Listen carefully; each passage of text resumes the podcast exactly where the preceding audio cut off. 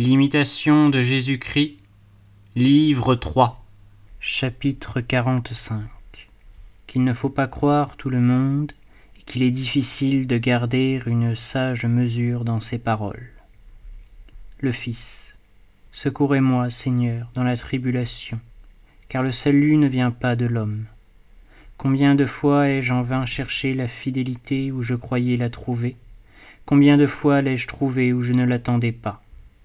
Vanité donc d'espérer dans les hommes. Mais vous êtes, mon Dieu, le salut des justes. Soyez bénis, Seigneur, en tout ce qui nous arrive. Nous sommes faibles et changeants. Un rien nous séduit et nous ébranle.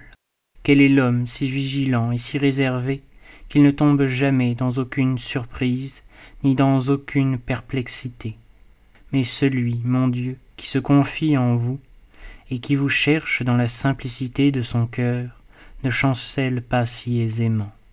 Et s'il éprouve quelque affliction, s'il est engagé en quelque embarras, vous l'en tirez bientôt ou vous le consolez, car vous n'abandonnez pas pour toujours celui qui espère en vous. Quoi de plus rare qu'un ami fidèle, qui ne s'éloigne point quand l'infortune accable son ami.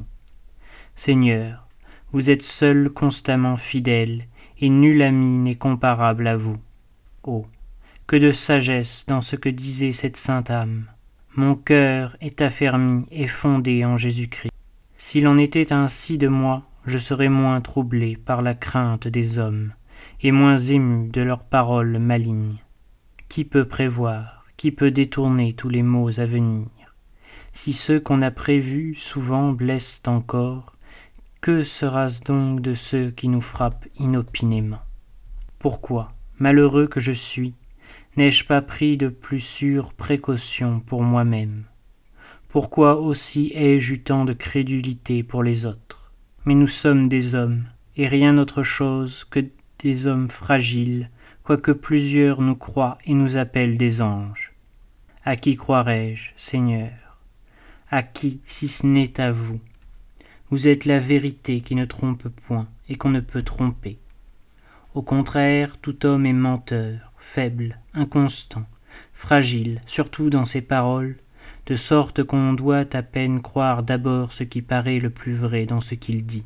Que vous nous avez sagement avertis de nous défier des hommes, que l'homme a pour ennemis ceux de sa propre maison, et que, si quelqu'un dit le Christ est ici ou il est là, il ne faut pas le croire. Une dure expérience m'a éclairé, heureux si elle sert à me rendre moins insensé et plus vigilant. Soyez discret, me dit quelqu'un, soyez discret. Ce que je vous dis n'est que pour vous.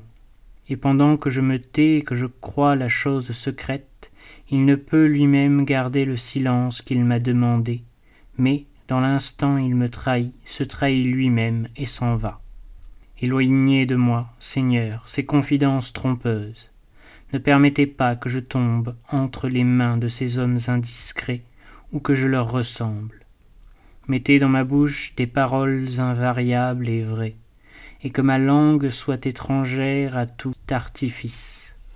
Ce que je ne peux souffrir en autrui, je dois m'en préserver avec soin.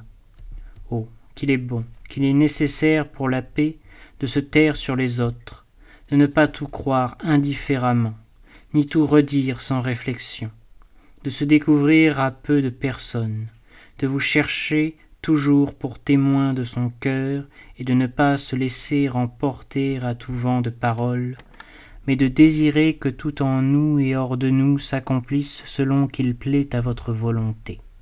Que c'est encore un surmoyen pour conserver la grâce céleste, de fuir ce qui a de l'éclat aux yeux des hommes, de ne point rechercher ce qui semble attirer leur admiration, mais de travailler ardemment à acquérir ce qui produit la ferveur et corrige la vie.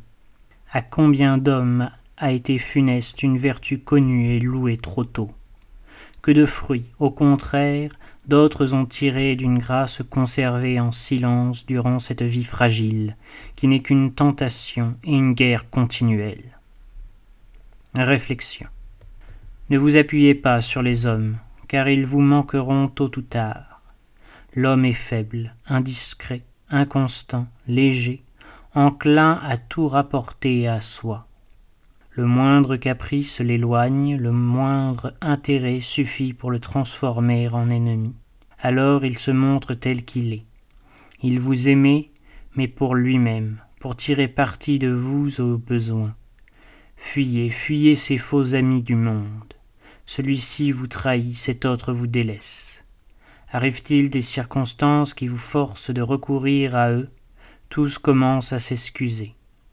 Le premier dit J'ai acheté une terre, il faut nécessairement que j'aille la voir. Je vous supplie de m'excuser. Un autre dit J'ai acheté cinq paires de bœufs, et je vais les éprouver. Je vous supplie de m'excuser.